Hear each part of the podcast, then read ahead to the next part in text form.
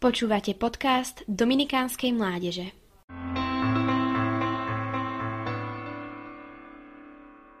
V knihe proroka Samuela nachádzame príbeh o slávnom kráľovi Dávidovi.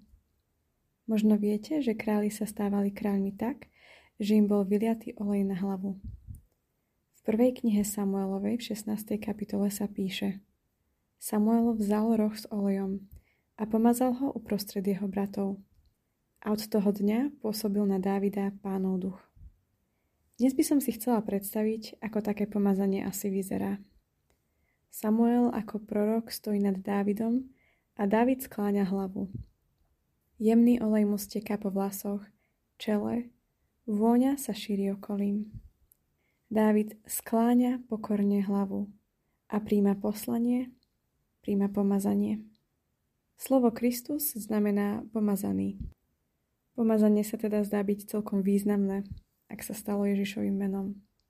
Skôr ako nad olejom či celou situáciou sa však dnes zamerajme na hlavu. Na Kristovú sklonenú hlavu na kríži. V Janovom evaníliu sa píše Keď Ježiš okusil ocot, povedal Je dokonané. Naklonil hlavu a odovzdal ducha. Sklonená hlava ako znak pokory je znakom skutočného kráľa. Boha, ktorý príjma a dáva v jednom geste. Ktorý všetko, čo má, príjma od Otca a zároveň dáva nám. Odovzdáva ducha, vylieva na svet lásku. Kráľ s trňovou korunou, ktorého kráľovstvo nie je z tohto sveta.